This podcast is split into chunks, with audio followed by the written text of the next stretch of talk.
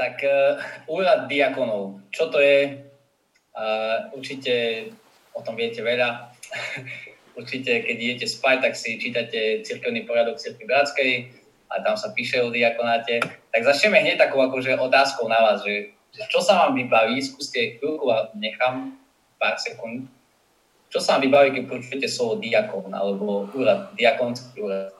Čo sa vám vybaví? Skúste sa vám zamyslieť, čo si potom predstavujete, čo by bola vaša definícia ani nemusíte potom rozprávať, aby to nebolo potom na dlho, ale skúste si iba sami predstaviť, že dobre, ako by ste vypovedali niekomu, že čo je to diakonát.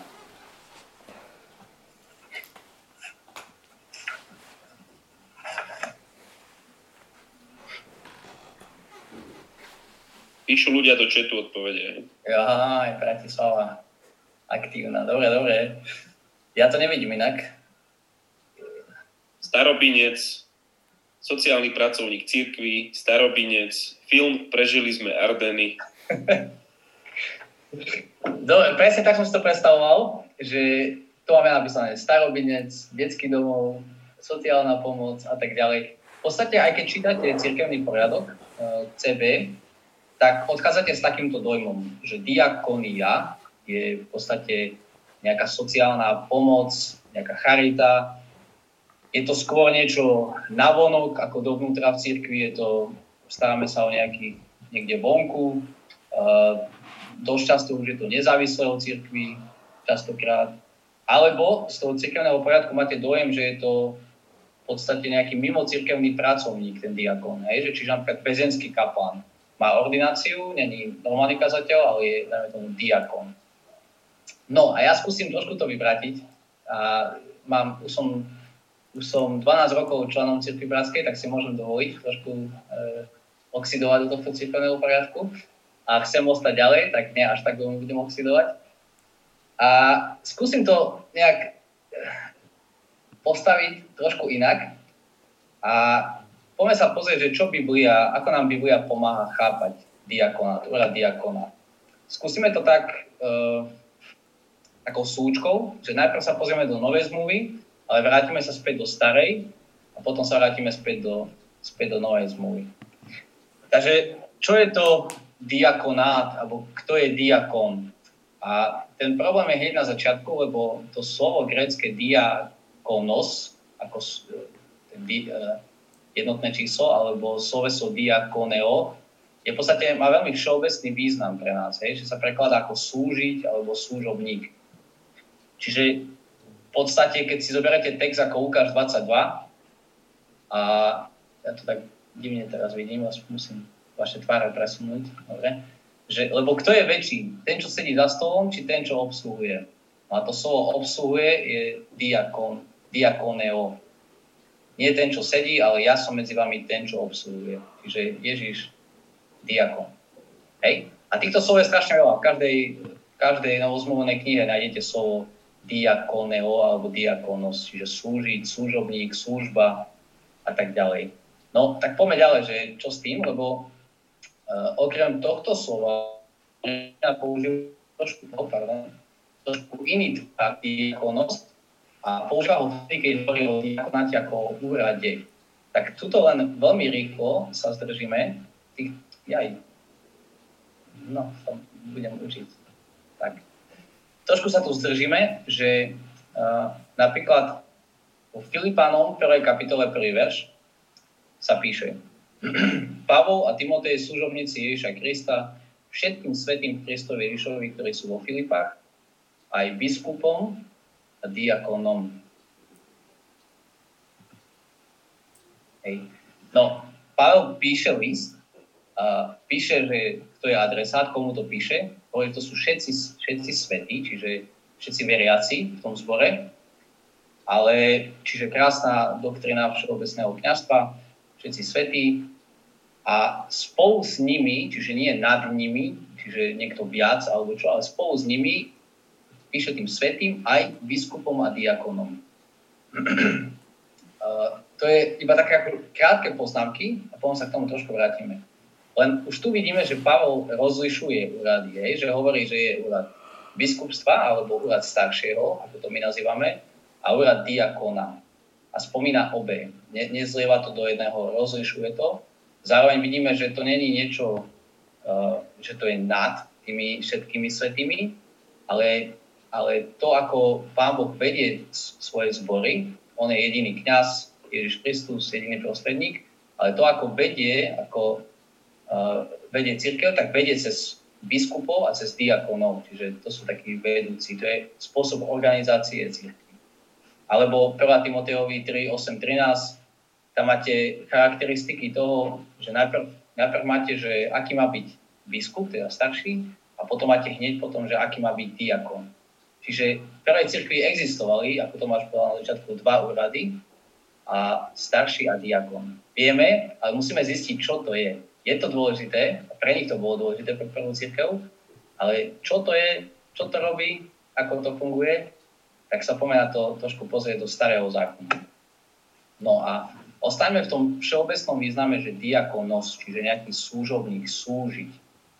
Uh, komu, komu slúžiť?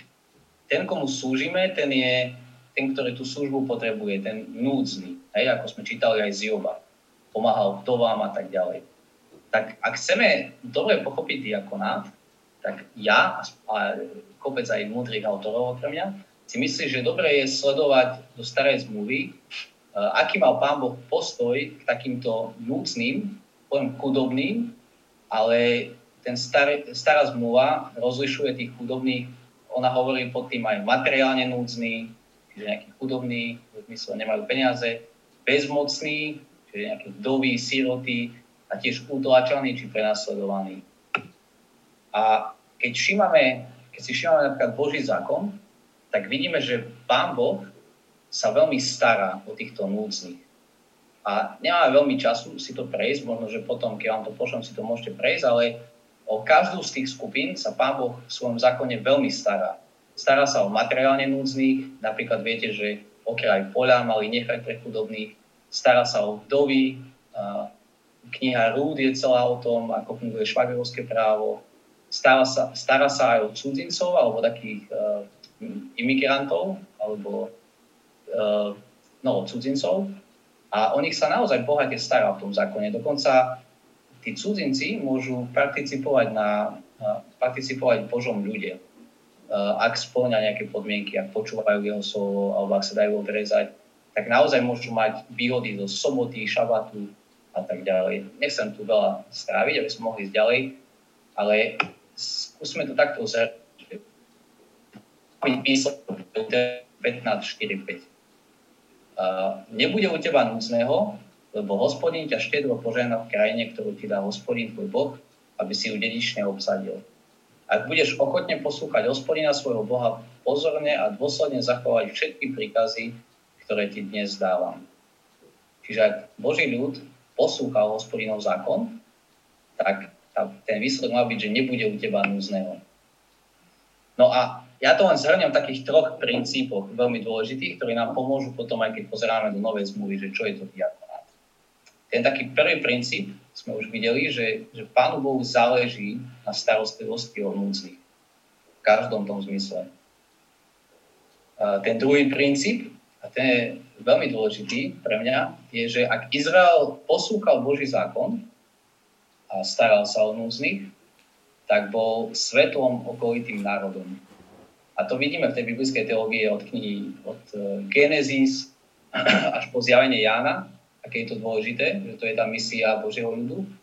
Ale veľmi dobre to vidno aj v Izaiášovi 49. Tak ak máte Biblie, a máte určite, tak si to určite otvorte. Izaiáš 49.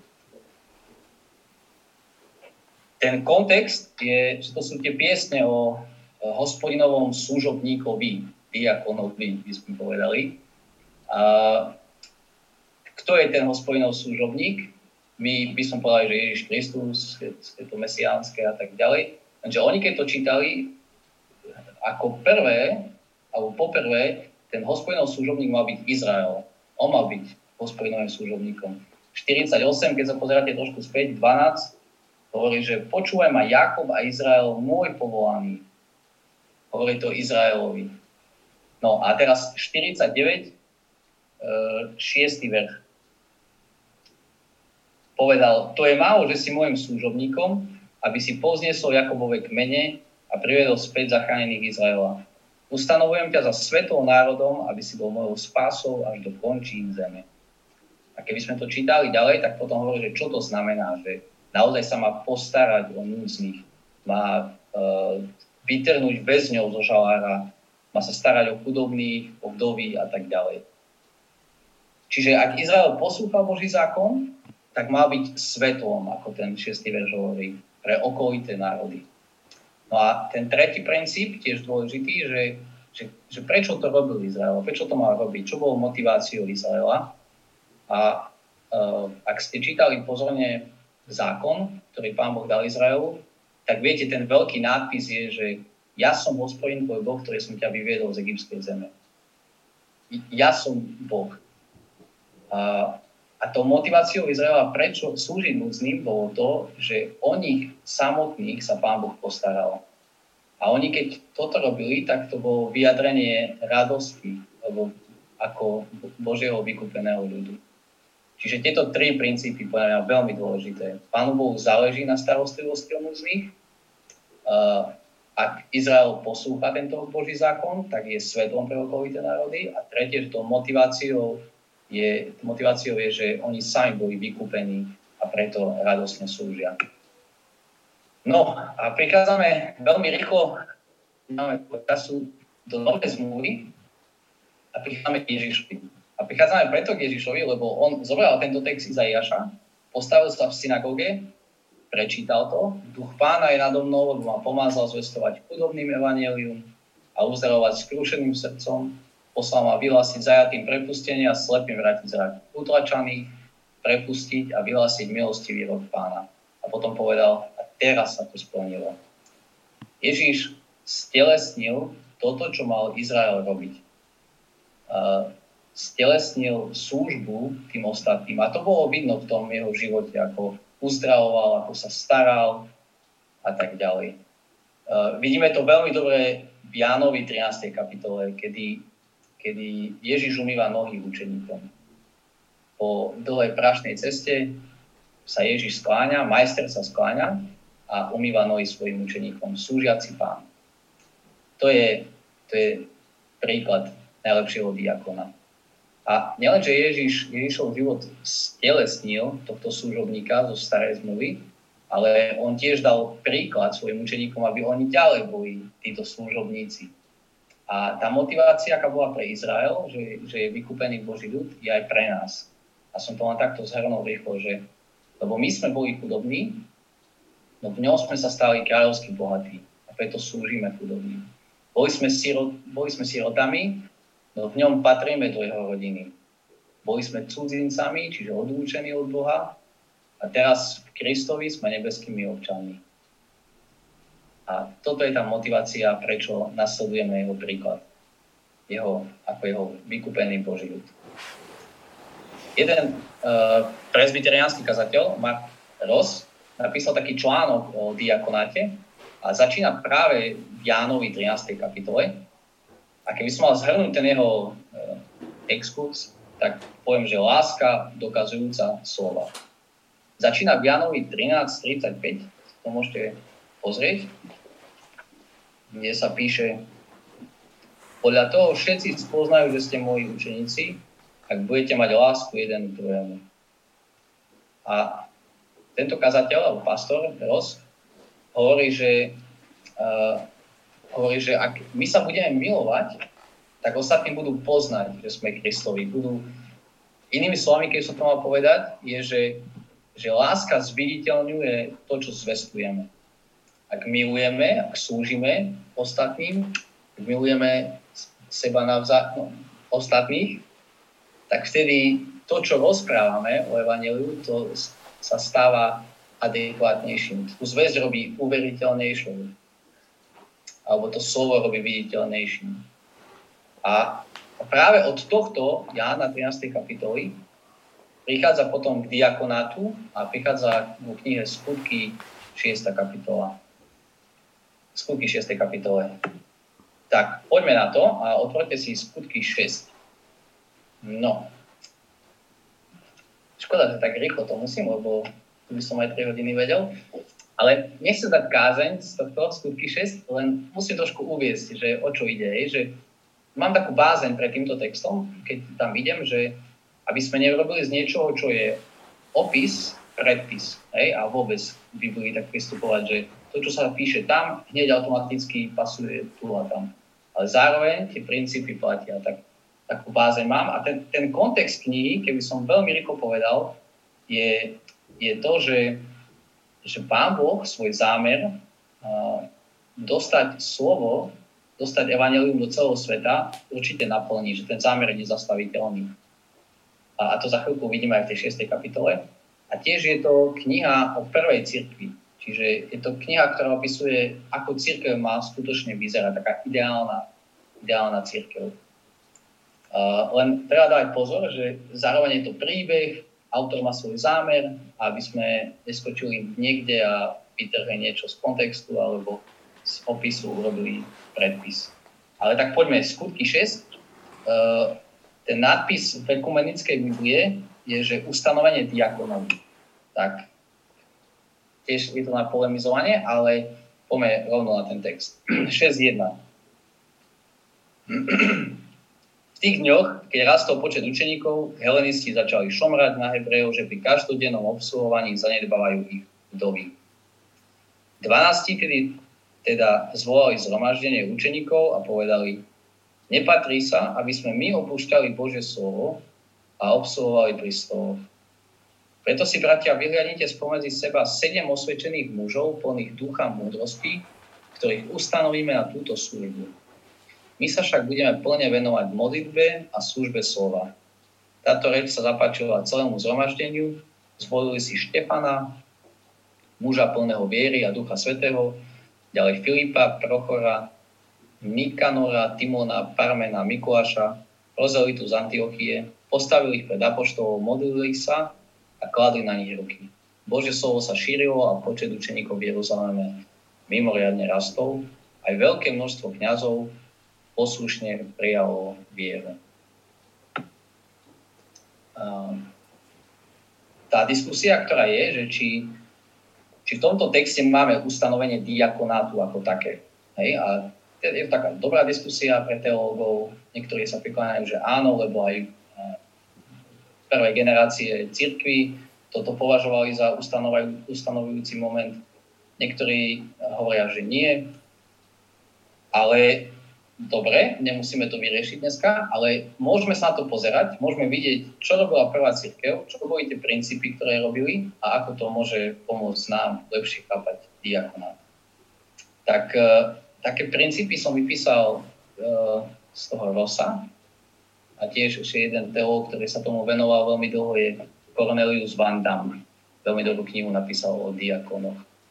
No a tie implikácie si skúsime, skúsime nejak vysvetliť. Takže prvý je, že diakonský úrad existuje, aby napomáhal službe slova tým, že uľahčí nevyhnutné zodpovednosti tých, ktorí slúžia slovo. No, nejak jednoduchšie to povedať, že v tomto texte apoštoli chcú zvestovať slovo. To slovo je nezastaviteľné a prináša naozaj požehnanie. A to vidím aj na konci toho textu, že Bože slovo sa šírilo a počte učníkov rastol ale zrazu nemôžu, lebo musia zároveň držať jednotu církvy a, a uh, musí tam byť láska, vdovy, vdovy šomru, není o nich postarané, tak ako budú zvestovať slovo, keď o týchto není postaraných, alebo ako oni môžu sa venovať vdovám a potom kto bude zvestovať slovo. No a do tejto situácie prichádza, prichádzajú muži, siedmi, ktorých my nazývame, že prví diakoni. Čiže tento diakonský úrad, ak pozrieme na skutky 6, tak slúži na to, že napomáha službe slova, aby slovo sa mohlo šíriť ďalej. A to tak, že odľahčíme starších alebo učiteľov slova a budeme my robiť, my diakoni, budeme robiť tieto iné praktické veci, ako je aj takáto pomoc týmto vdovám v ich kontexte, v ich prípade. Dvojka. Diakonský úrad je principiálne zameraný na starostlivosť o núdznych či znevýhodnených. Čiže v tomto kontexte je to postaranie sa o vdovy, ktoré v tom čase sa mali veľmi ťažko a nebol taký sociálny systém ako teraz. No a ešte trošku z iného prostredia, Cornelius Van Damme hovorí, že diakoni boli teda vedúci praktickej pomoci núdznym. Čiže to nie je títo siedmi, obehávali všetky tie, neviem koľko tisíc stolov tam bolo a všetky vdovy, ale oni zrejme, zrejme oni boli vedúci tej pomoci. Oni to organizovali, oni to riadili. No a štvrtý, že diakoni slúžili aj slovom, keď to bolo treba. Preto diakoni zrejme neposkytovali len fyzickú pomoc núzným, ale starali sa aj ich duchovné potreby. Myslím, že Timothy Keller z potreby s útechou v Evangeliu. Timothy Keller hovorí vo svojej knihe, že, že táto práca sa venuje fyzickým e, záležitostiam, praktickým, ale nie je to, ale stále je to duchovná služba. Hej, a títo diakoni, vidíme prvých diakonov, ako oni fungovali. Štefán mal takú kázeň, že sme padli na zadok, potom Filip ďalej, evangelizačnú kázeň výbornú v 8. kapitole a tak ďalej. Čiže toto sú nejaké také implikácie z tých e, z knihy Skutky 6 z tohto textu. No a tak sa snažíme nejak robiť tú definíciu, že kto je ten, čo je ten diakonský úrad. Táto je dosť chaba, to je moja, je moja a vy ju môžete zlepšiť potom. Ale niečo také, hej, že vedenie v praktickej službe, že ide o praktickú, praktickú pomoc, uľahčujúce šíriť Božie slovo, robiť ho živým, aktuálnym, aby církev rástla a svet videl evanelium. Trošku tam chýba ten aspekt uh, tých núcnych, je to také možno, že skryté tam v tej vete, ale keď to takto poviem, že aby církev rástla a svet videl evanelium, no aký vzácni sú tí diakoni potom. Ak diakon napomáha tomu, aby církev mohla rásť, svet mohol vidieť evanelium na tých skutkoch lásky, aby slovo bolo kázané, a keď slovo bude kázané, tak Pán Boh to bude požehnávať v kniha skutkov. Akí dôležití sú diakoni pre, naš, pre naše zbory. Uh, tak toto je taký pokus o moju definíciu, aby sme si vedeli približiť, čo ten diakonát znamená. A keď pozeráme na zbory ostatné alebo iné denominácie, tak sú v podstate také dve hlavné línie, ktorými sa uberať. A jedna, napríklad baptisti, dávajú silný dôraz na skutky 6 a na to odbremeňovanie starších. Že pre nich sú diakoni um, tí vedúci v cirkvi, ktorí robia všetky praktické veci, tak aby starší nemuseli robiť, ako sú, ja neviem, keď hospodár, nejaké financie, starostlivosť o budovy a, a všeličo iné, čo v tom kontexte treba. A aby to nemuseli robiť starší a starší sa môžu venovať naozaj vyučovaniu, vízii zboru, um, pastorácii Tak to je, to je jedna línia, hej? Na, najmä baptisti idú touto líniou odprameňovanie starších. A druhá, napríklad presbyteriáni, metodisti, dávajú dôraz na tú starostlivosť o núdznych. Keď počujú diakonát, tak ako urobiť, ako zabezpečiť niečo, aby o núdznych bolo postarané. A mne sa zdá, že toto treba držať akože spolu, aj jedno, aj druhé. To také najbezpečnejšie, ale myslím, že je to správne takto držať pokope. Uh, možno také citáty. Prečo bola tá téma dôležitá pre mňa, diakonáti? Lebo tá moja axioma bola, že keď naozaj zadefinujeme kvalitne biblický diakonát, tak potom pomôžeme aj starším, lebo odľahčíme starší a zadefinujeme, kto tým pádom je starší. To musím trošku taký kontext rýchly, že v našich zboroch CB, nie všetci viete, ale je, už teraz začíname trošku chápať, že to je to starší. Diakon, podľa mňa nemáme šajnu, ale na mnohých miestach uh, tí starší nie sú veľmi starší, tak ako hovorí Biblia. A pri najlepšom sú to takí akože diakoni, že, že sa venujú nejakým praktickým činnostiam a tak ďalej. Ale no, to je tiež tak pri najlepšom. A, ale keby sme vedeli definovať, že počúvajte, že toto není vaša úloha, toto, toto má robiť niekto iný, tak možno, že vieme lepšie, lepšie zadefinovať starší. Takže je to krásna harmonia, ako oni spolu fungujú, diakoni a starší. Med, no a toto neviem prečítať, Schumacher, Schumacher, uh, uh, on je z Nightmarks a poznáte a on povedal toto. Vaši starší by mali vedieť, že oni sú zodpovední za duchovný dohľad zboru, A vaši diakoni by mali vedieť, že oni sú zodpovední za fyzické a materiálne potreby zboru. Hej? Baptista. Potom Greg Ellison, to je, ktorý napísal veľkú knihu, takú doktrínu o cirkvi, a on to povedal takto. Úrad staršieho je určený na prácu vyučovania, vedenia, modlitev a duchovného dohľadu, to je starší. A potom diakonát je zameraný na službu vo všetkých ostatných oblast, oblastiach zboru. Hej, čiže keď sa ide niekomu vysvetliť, veľmi rýchlo, starší diakon Alison. A, a samozrejme, že sa nás chytáva otázka, že dobre, ak toto chceme, že povieme, že z tých piatich, ktorí sú v staršovstve, traja sú diakoni, alebo keby aspoň jeden bol, tak a takto si to zadefinujeme, tak neokreše to naše už teraz malopočetné staršovstva? No áno, okreše, ale ako Phil Newton hovorí, že cieľom cirkvi by nemalo byť ustanoviť početné staršovstvo za každú cenu, ale radšej povýšiť štandardy duchovného vodcovstva v cirkvi za každú cenu. A my vidíme na tej prvej cirkvi, že keď sa tohto držala, tak slovo sa šírilo a církev rástla. Môže nám vyskočí potreba, že musíme trénovať nových starších, ako to Paradox robí veľmi dobre. Tak, a teraz už iba také skúsim veľmi rýchlo, taký akože v praxi, že čo potom s tým diakonom, kto to je, ako to funguje. A na to mi poslúži taký uh, príklad s rozpočtom, hej, ktorý bol tiež uvedený na stránke Ninemarks, uh, ktorá, a v takom, uh, čo to je, denník, žurnál, ktorý sa venoval diakonom. A tá otázka je, že kto teda robí rozpočet? Diakoni alebo starší? Hej? Kto to má na starosti všetko, pozbierať tie financie a tak? No a zdá sa, že, že obaja v podstate, lebo ak starší je zodpovedný za víziu zboru, za to, kde sú priority toho zboru, tak, tak to sa určite prejavuje v peniazoch, ktoré, ktoré zbor niekde dáva, niekde umiestňuje. Čiže tá vízia sa musí prejaviť v peniazoch a tam to je najlepšie vidno. A, ale dobre, ale musia staršie, starší robiť všetky tie tabulky, grafy, rozdeľovanie, musia byť dobré ekonomovia alebo neviem čo. No, to by som povedal, že to je práca diakonov. A, a v tejto je super, keď, keď to takto funguje, že starší majú tie priority, majú tú víziu a tým pádom vedia povedať, že tuto chceme dať peniaze, ale tú prácu veľmi dôležitú a ťažkú robia diakony.